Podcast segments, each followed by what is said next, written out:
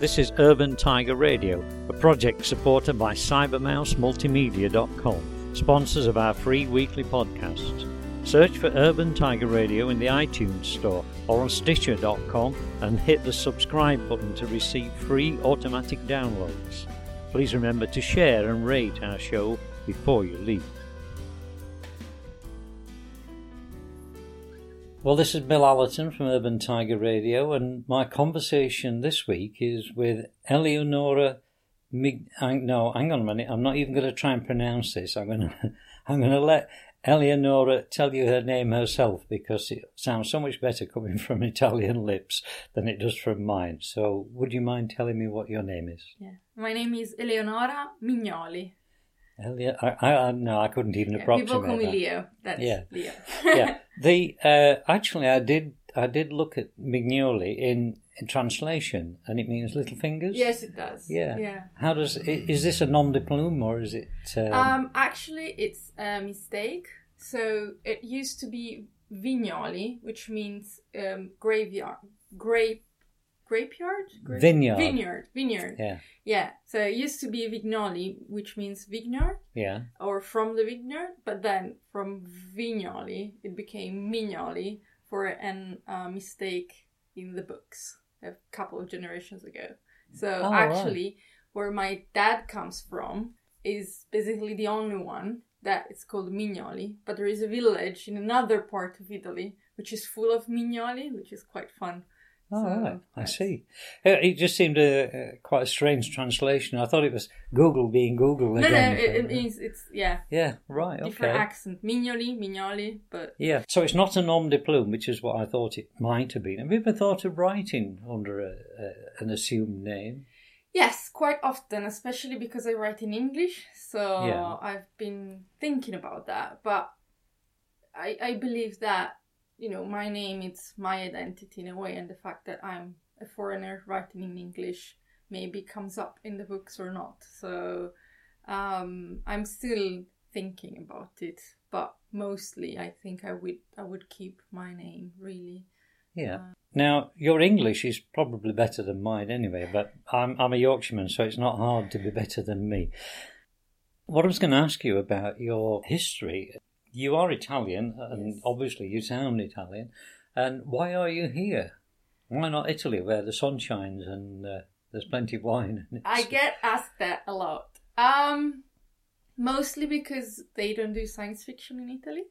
That's um really well, we do a little bit, but not as much as uh, I would like, and it's quite diff- difficult there. Um, and also, I married an academic that works in the UK, so that's Yeah. another. But so- he's, I, I met him the other night, I'm assuming. yeah, he's Italian. Yeah, he's also Italian. yeah, he. I'd just like to add while I'm here that uh, I met Eleonora at the Novel Slam in Dina in Sheffield this year. What was the date? Do you remember? Uh, Thursday the 19th, Yeah, that sounds familiar. maybe. Yeah. I'm not It's sure. right. Well, I, I'm calendarically challenged anyway. I never know what day it is. So, and you were on stage, and, and where did you come in the rankings on that night? Um, I passed the first selection with the pitch, Yeah. and um, I got to read an extract from my novel, and uh, I got to receive some feedback, and that was it. But afterwards, I got a nice surprise from Oh, Bill well. that invited me for a chat. You're very welcome, actually. I quite enjoyed what you read, and, and you read it very well. But I, I'm still puzzling. I know I asked you this before, but I'm still puzzling a little why you would write in your second language and not in your first language, and then maybe do a translation. Well, actually, um, it- it's because of the structure of the language. It's really difficult for me now to even think about writing something narrative in Italian. So I've always uh, wrote in English. Like my writing career started in English. So it's quite difficult for me now to write in Italian and then translate it back into English. It's, it's just a sentence structures that doesn't Yeah. work the same way. Can, can I ask, do you find English more expressive than Italian? Um, not necessarily. It's just again a matter of genre. So um, a lot of science fiction I read in English, and uh, all of the books that I read that are pertinent to my genre I read in English. So I think I kind of absorbed a lot of the uh, language specific to the genre directly in English. So I would be, I think, a little bit cr- clumsy to do that in Italian. You know, I, I, Yeah. I, I wouldn't probably know a lot of the words that are specific to the genre in Italian. Well, I, I'm sat here watching you, and it, it's long been an opinion, not just of mine, I have to say, uh, probably of my generation, that, that half of Italian is done in gesture. Uh, it's like you couldn't have a conversation in a telephone box, could you? Because you keep hitting the Yeah, walls. we- but uh, and and I'm watching you do this now. You you're being very expressive, and uh, so. Do you think that Italians in general might find it difficult to put the written word down without the gesture? um, I don't think I've ever met one that doesn't use gestures. No, I think it's an add-on. I think we're quite capable of writing uh, in Italian without thinking about the gestures. But what happens quite a lot is that we can have very silent, especially in a familiar familiar context, we can have uh, almost entire conversation without talking much. So me and my mom, sometimes across the room, we have half a conversation just with gestures and very few words. So I would think it's an add-on, but I don't think it really um, influences the written, the Italian written word. No, maybe you know there would be some reflection of the gestures in the writing, but not you know not it wouldn't preclude the writing. Yeah, I, I've read some of your written work, and uh, I can't fault your English. Yeah. And uh, uh, you know, I, and actually, I am surprised and delighted by that. But you know, that I actually can't take an issue with you over over your use of English. I, I think you you feel like you've been here a long time. How long have you been here? Um, well, in the UK since 2000 and um, before that, I lived for two years, two years and a half actually in Australia. So 2000, mid 2011. So it's been about six years and a half now. Well, let's just talk about Australia for a minute. Whereabouts did you live in Australia? Um, I lived in Sydney. Uh, I lived there for, as I said, two years and a half. I um, got an advanced diploma in film making, and spe- specifically in uh, screenwriting, from the Sydney Film School there. So that was one year of my life, a very exciting year of my life. Well, when I googled you, I, I found that you'd actually taken part in filming an, an Australian version of Doctor Who. Yes, well, that was a sort of um, little project of somebody that um, really liked Doctor Who. So it was not. Sorry, I got to work on TV in Australia on a TV show called The Moody. So as a prop maker, uh, but um, that was a sort of a, a smaller project that was inspired by Doctor Who. So.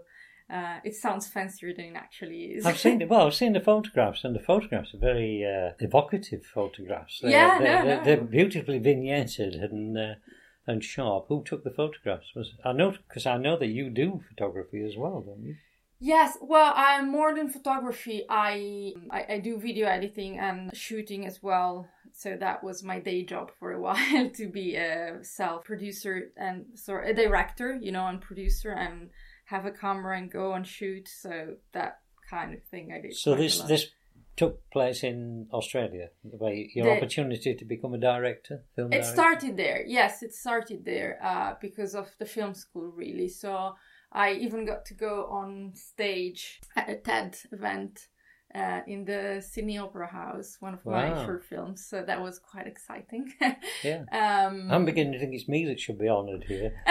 no, no, it's just like really little things that then add up a little bit during the years. It's um, it was interesting. Yeah, it, it was nice traveling. You get to see a lot of things and meet a lot of people and learn a lot. But I have to say that the best experience that I had.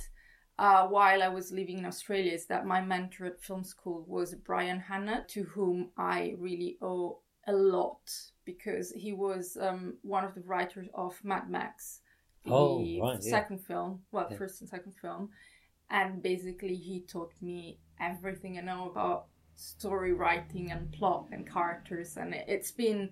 Uh, we are still friends, and it's been an incredible experience to be his student because um, he just had this encyclopedic knowledge about movies and he knew the genre because he was a science Yeah. fiction person as well so I, th- I think most opportunities in life come from meeting the right people. yes Uh, it's not necessarily what you know, is it? yes It- yes It's who you manage to, to meet and learn from. Yeah. So I also see that you do short films. yes quite a lot so Um, where do you where do you film these? Well, I moved around a lot, so it's uh, it's been a very uh, uh, moving around process. Um, so starting from the present, going backwards, I'm collaborating with a production company here from uh, Sheffield that's called Brother Beers. So I recently wrote and directed a film with them. Uh, I mean, they produced it. Um, that's called The Bargain, and that's in the post production stage. And then uh, last year, uh, I wrote another short film, and that got produced by the BBC. I was in Cardiff at that time. Um, and so that was quite a nice little, you know, nice little film that went on and, and did interesting things. So that was Hmm. another. And you got full credit in that, obviously. Yes, yes, Yeah. yes. No, no, you know, Mhm. it's it's going on, and it's um, it's won the best sci-fi at the New York City International Film Festival. Yeah. Uh, so after being on BBC, um, I noticed that you, um, well, I'm gleaning from some of the photographs that you worked in Hazelwood's Mill. Did you do some of the filming on on Nursery Street in Sheffield? Oh yes, yes, yes. Sorry, I'm still new. so- Yeah, yes, um, that was for the bargain. That was for the bargain. So um, we we did the inside filming in Yellow Arch, and then around. We were actually trying to get a rooftop location, uh, like to shoot on top of a roof, but uh, it didn't go quite. I asked a lot of people, but apparently roofs are not a good good place for people to be on. Uh, it's- these days, it's an insurance problem. Yes. Yeah, uh, I see you also do documentaries. Um. Well, yes. I um.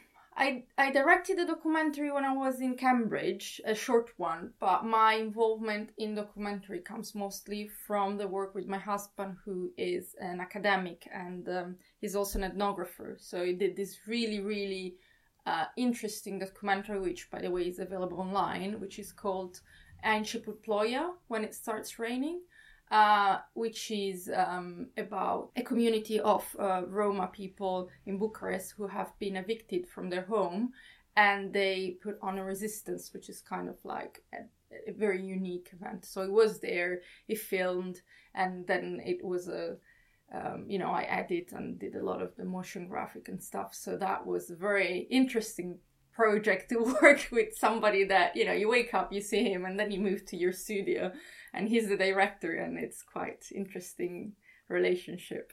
Yeah. Do you find it improved your relationship working together? No, no, no. It was quite difficult to have. We survived. I mean, it made what doesn't kill you make you stronger. That's the thing. Yeah, so, yeah. Which is why we our, our workrooms are separate Yes. here No, because it's- we it, it, just doesn't work, does no, it? No. yeah, it, yeah. It works on other projects that we did together, but Yeah. Speaking of projects, I know you like to write short stories, yes. and you brought one along today I called did. 167 Trees. Yes. And I've just read this, and it was uh, it was actually very emotive and fascinating. I wonder if you'd like to read it for us now.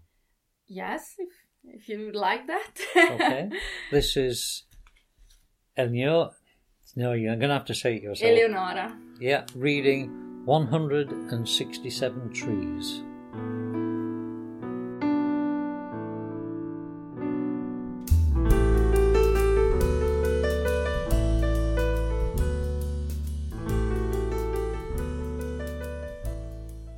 She had been chopping wood since childhood, first helping her father with the smaller branches, then taking over the job after his accident. There, wa- there was the birch wood behind their farm, 166 trees, a rare commodity in a land of endless rocks and never ending skies. The trees' number never changed. For each one that she had cut down, a new sapling would appear later. Not one more, not one less. It was a mystery that nobody explained and everybody accepted. One day, however, she found the 167th tree. Father, she exclaimed, rushing inside, there is a new birch on the south side, near the well. Her father raised his eyes from his work, a little carving of a red knot bird, and took the pipe off his mouth. He sat in a comfortable armchair, his legs covered with by a blanket. Are you sure? She nodded eagerly. Yes, I've counted three times. Take me to see it. But it's almost dark, she protested. It will tire you. The lights will rise soon, and I've been sitting here all day. She wanted to argue, but her father was seldom wilful. She pulled the blanket aside, revealing his lifeless, bone thin legs, and maneuvered him till he was secure to her back. They used the sledge before, but now he was so light that carrying him was easier. The trip to the wood was filled by his voice in her ear and his smell in her nostrils tobacco, leather, and perspiration. This is it? he asked, as they neared the sapling. She nodded and bent so he could brush its leaves. Let me have a look around, he said. The night sky had bloomed green, bathing the rocky landscape with his whimsical luminescence, and they could see as far as the village. The wind ruffled the tree tops, carrying a reminiscence of the sea. After a while, her toes began to freeze. It's a good spot, commented her father with a lustful voice. She felt his tears running down her neck. He had never cried before, and she didn't know what to say, so she began walking back.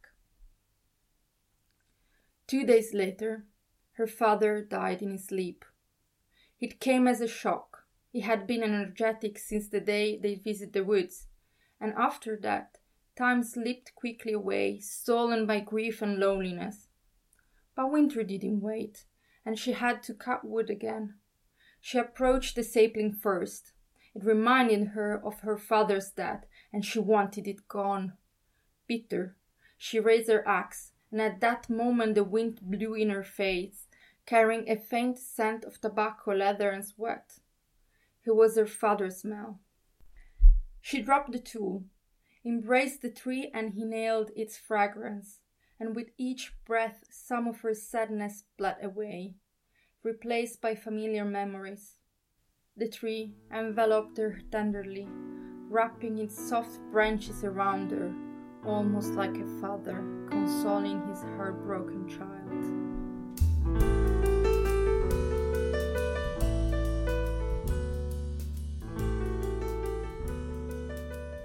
Wow, thank you very much. Thank you. And that was 167 trees. Is that available on your website to read? Or? Um, no, Oh, no. okay, but- and, and why not? May I ask? Um, I, I, I, I don't know. It's just like something that had been sitting in my folder for a while, and I thought, uh, oh, I, I might Okay. take that, but you know, I might put Yeah. it on if No, you want me to. Uh, uh, that's a beautifully evocative story. Uh, very simple, very straightforward, very direct. No embellishments. It's, it just does what it says on the tin. I enjoyed that. Thank you very much. I want to ask you now about the BBC Writers' Room. Yes. Um, Tell me about what happens there. It was a very interesting experience. So um, it came as um, sort of a consequence, or yeah, a consequence of um, being shortlisted for this It's My Shout BBC competition that I did. Well, actually, two years ago now, 2016. And so the shortlisted writers, um, each of us had written a short story. Uh, so we went on to this um, uh, two days. Um, writers room workshop that um, um, Rachel Williams, I hope I'm saying the right name, Rachel Williams had organized. And um, we basically, there was a first day, there was an intense storytelling, like frontal lecture, and then we got to write and rewrite and work on our stories and pitch them and rewrite them. And after that, uh, we sort of had personalized feedback and then went back home, wrote a new draft and submitted it. And then from that, nine short movies, short scripts, nine short scripts um, were selected, two of them in Welsh and the other in English. So, and then they went on to be produced. So, mine, which was very romantic, it's um, that that's how it came to be, really. So, Ah. And do you, do you feel that that really furthered your writing?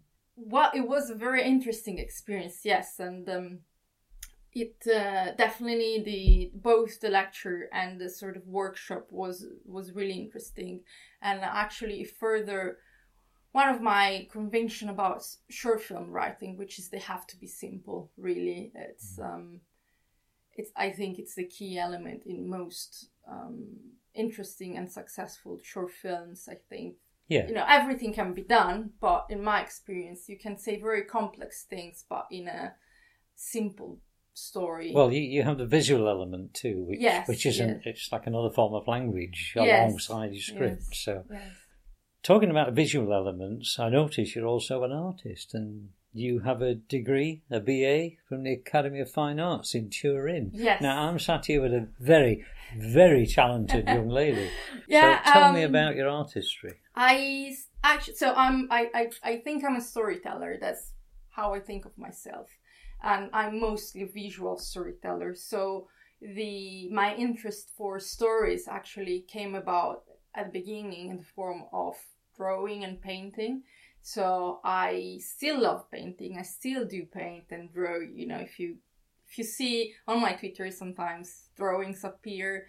Um, I, I I still do project with my you know visual uh, painting and drawing but um i did that and actually i was um while my love for uh, illustration and painting remained i thought that i couldn't express everything just with one painting. So i went on and got a master in communication always in turin. And there i did a radio. Interestingly my first screenplays were radio screenplays.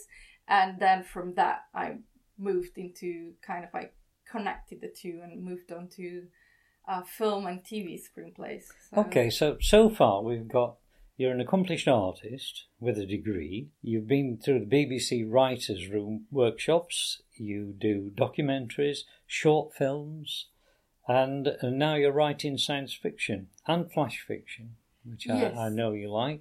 And so tell me, which one is the real passion? Well, I would say my real passion is science fiction in all of its forms. So uh, for me, it's more a matter of each story has a best way in which it's told. So, for example, my novel was born as a pilot screenplay, and then uh, it, it kind of organically became a novel because I thought that was you know that that way would do it more justice than just a screenplay. So Right, okay. In a moment, I want you to tell me about the um novel slam. Well, before you do tell me about a novel slam, I want to just hark back to your artist persona. Have you illustrated any books or anything? Yes, Book uh, covers? Yeah, that I illustrated a book called Il Numero Uno, which is uh, means number one, which is um, basically a book mm, my husband wrote uh, about from his experience working with homeless people in Turin. So that book has um, 21 original illustration that I did. So that was a good project that we did together and we really enjoyed compared to the documentary that found us a little bit So this one didn't ruin your relationship? no, actually, this one, like, yeah. So our relationship, uh, uh, you know, uh, Yeah. at the beginning. So that that that's still available, and um, it was a very interesting thing to do. And um, So just to get back to the novel slam then. The experience of doing a novel slam, what did that mean to you? Did it terrify you? yes, so I I didn't want to do it. I kind of set myself up for it in terms that I told so many people that I was gonna do it that you know when I the hour before when I was about to chicken out completely I realized that I would disappoint a lot of people that came to see me talk uh, and so I had to go. But the, yeah it was for me I'm I don't like being on stage. I don't like uh, being in front of a camera. So and um, I don't like speaking in public that much. So it was a way for me to force myself to to to be to do all of those things that I don't like because unfortunately the other half of being a writer is uh, finding somebody that wants to you to be a writer. So you have to be able to speak to people and explain what you do. So yeah. that was a gym so how, how did you feel when you actually got through the first pitch uh, well, I was really happy. That was actually my. Was that before the terror kicked back in? yes, that was actually. I, I have to say, I rehearsed it so many times that even if my brain was completely frozen while I was on stage, because the only thing I could think of was like stay close to the microphone. Um, I sort of knew it by heart, so I, I, I didn't make a mess of it, I hope. But yes, I, I will, my objective was to get to the second stage and get to read an extract from my novel. That was. Which you did. Which I did. So that was yeah. my aim from the beginning and to, as, as I said, be actually be on that stage and not have a fit of you know bout of cholera or something yeah. before, before the event. Uh, from purely from an audience point of view, listening to the, all the pictures and, and the novel excerpts can be actually quite difficult because there were 14 readers on the night. Yes. And it, it's really difficult to, to stay or to keep them separate. Yes. In your in your mind. Yes. As as a as a listener, you you've only got to go on there and do one job. We've all got to sit out there and vote, and try and remember what fourteen writers said. Oneiroka, your uh, novel, your science fiction novel. Now, looking at it, I had one question. Yes. Now, Oneiroka is Greek. Well, it's it's a mix. So the the adjective oniric comes from the Greek word oniros, which means dream. But because it's set in Japan, I added the K A as a sort of um, yeah. you know Japanization of the word, and it's quite funny because oniric it's a very common word in Italian, and so when I wrote the title for it, I was quite sure that people get what it meant, and actually maybe because I added the K A. I don't know, but in English it's not as common, though it is no, still a word. Yeah. It's not as common, so I had a lot of people come up to me and go like, "What? What does it mean?" I'm like, dreams. uh, so that that's yeah. um, I still like it. I still think it's a good title. But the Japanese for dreams is Yume. Yes, which is yes. Well, actually that, a little more simple than yeah. Oneiroka. But, Although it, it, it, does have a Japanese sound to it. Yeah. I was just intrigued as to where you'd actually, or how you'd developed the title, but you just explained that beautifully. So, would you like to read us a short section from Oneiroka, please? Yes. Thank you very much. So here we have Oneiroka. Am I saying it correctly? Yeah, Oneiroka. Yeah. Yeah, by Eleonora Mignoli. Right. Okay. Did I get anywhere near it that time? Yes. No, it was really good. Right. Okay. Fair enough. So this is part of the first part of the of the book. Yes. And your characters is Lady Maki. Lady Maki, and she is actually it starts off as the antagonist of the book, who has kidnapped uh, the Talbot. So she has kidnapped Talbot's children um, so that he's forced to enter the game of Onirica, which is a game set in the um, dreams of its players. Right, so let's hear more about Lady Maki.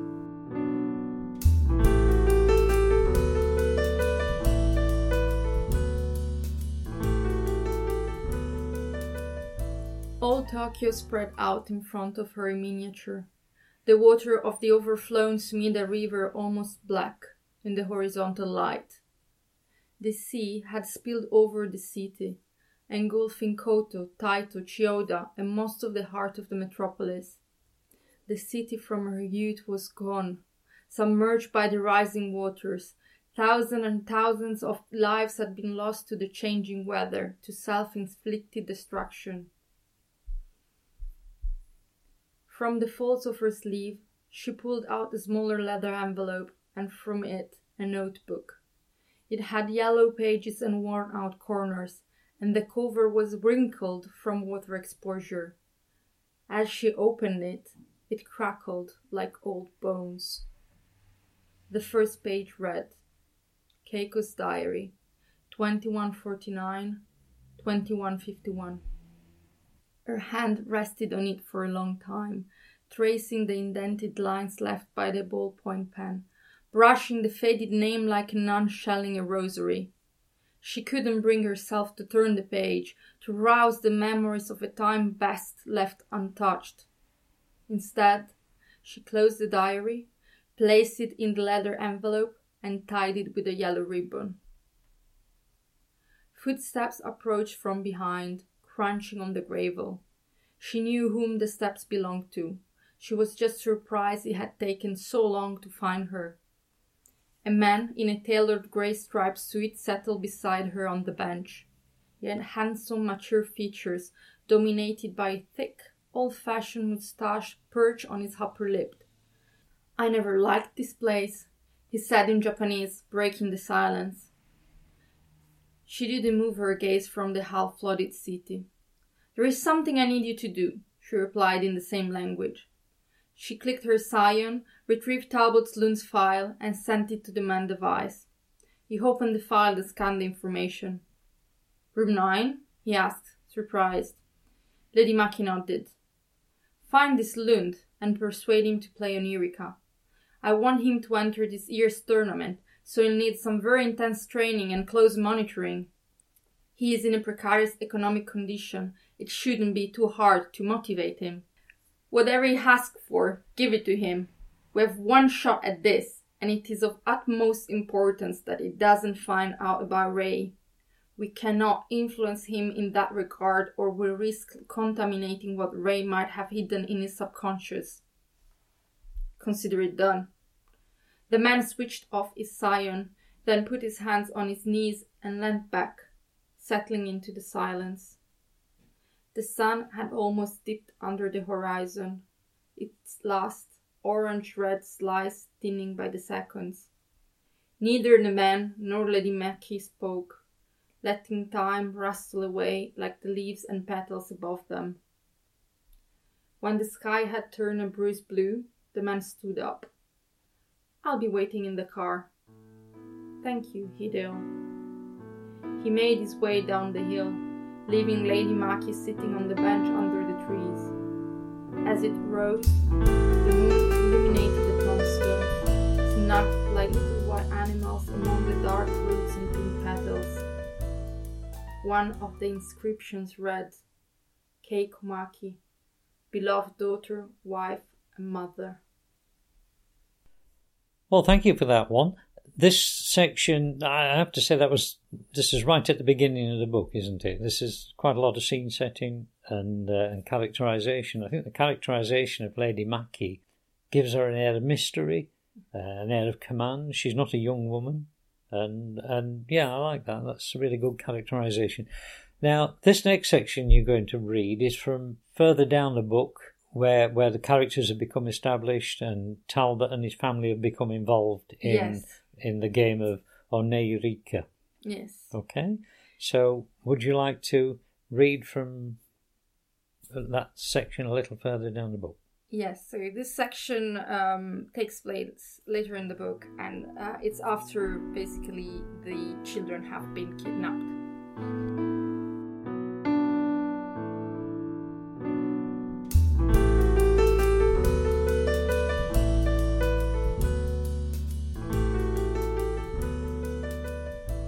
Maki closed her hand into a fist, and the hologram disappeared. She unbound her hair. It was long and full, the only part of her body where she had lavished a bit with the, the improvements, and started combing through it with her fingers. You've done much worse than this, Hideo said. That was a long time ago, Hideo. The world was going mad and everything was justified. I don't regret what I've done, and I would do it again, but it's different now. We are safe.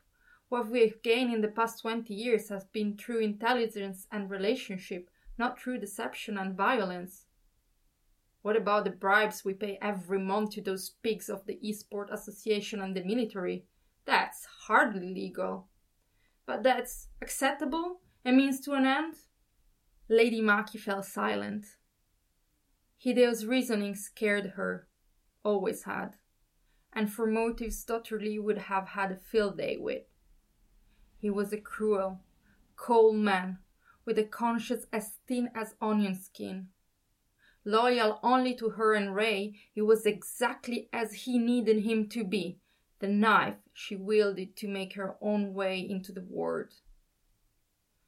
All of this discussion is a moot point. You know as well as I do that I can't do anything you wouldn't, he said.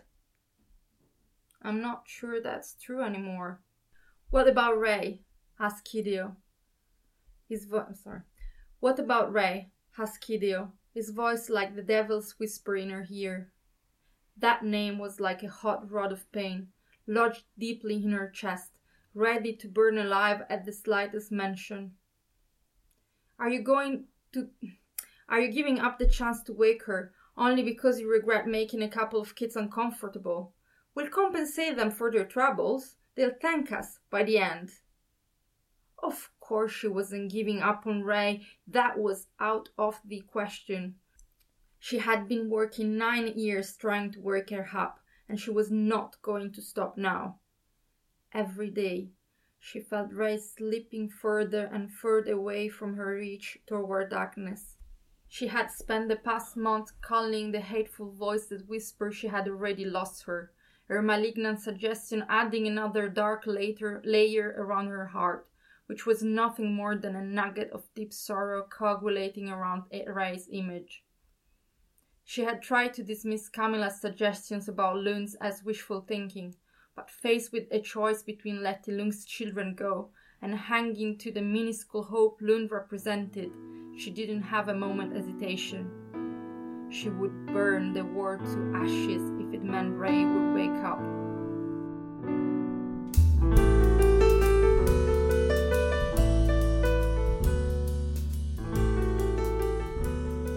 Well, thank you very much. Uh, that was an effort for you. I, I know, I, and I'm surprised actually because you do read reasonably easily. I, I uh, I, I, find you you only have a slight stumble over pronunciation sometimes. That's all. But yes. Well, that, it's yeah. like it's yeah. Uh, well, it's the confidence about my accent and um, reading. Yeah, that's why I did the slam, the novel slam, because that's how I nervously get. So.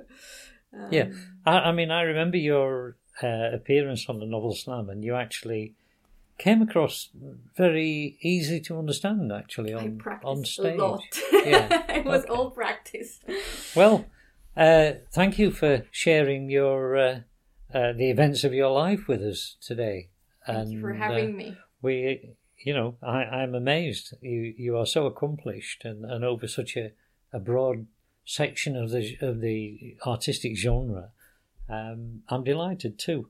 So much luck for the future. How long do you think it will be before Oneirika is ready for submission? I've done two uh, drafts and I've received some feedback now, and I'm working on the third draft, which I hope is going to be the last. But it's a quite long novel, so I'm thinking um, February, maybe February, and then I will need an edit, like so for submission probably around March, something like that. Right, okay. Just be careful that for most writers, the last draft is never the last. No, I know, but it means another draft. I'm, yeah. I'm, I'm, pretty sure it does. So, um, but it's been it's been with me for about two years now, so I'm ready to yeah. let it go but, into but, the word. Yeah, I mean, a question once asked of me was, "How do you know when it's done?" And my answer to that is that you never do. No. And, and no matter how many times you say, well, I've finished with it, if you pick it up again and start to look at it, you keep changing a word here and a word there and, you know, take a bit out, put a bit in. It's uh, A writer is never, ever, ever satisfied with their no, work. but so, I have a lot of stories in my folders waiting to be written, so that's why I'm yeah. keen on getting on with it. Okay.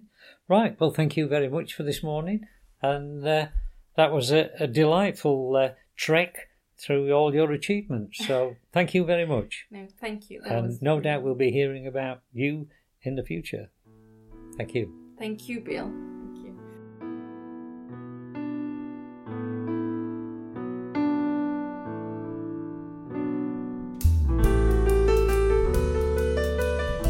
Right, well, that was my conversation with Eleonora Mignoli. I cringe every time I say that because I know I get it wrong. Uh, and, and I find her absolutely fascinating, and I think the girl has a great future. So, this was it from me, Bill Allerton on Urban Tiger Radio. And I'll see you again soon. Bye. Well, that's all for this week's show, folks. I hope you enjoyed your free podcast from Urban Tiger Radio. And if you've hit that subscribe button, you'll be hearing from us again in a week's time. So it's a goodbye from me and a from Nellie. Goodbye.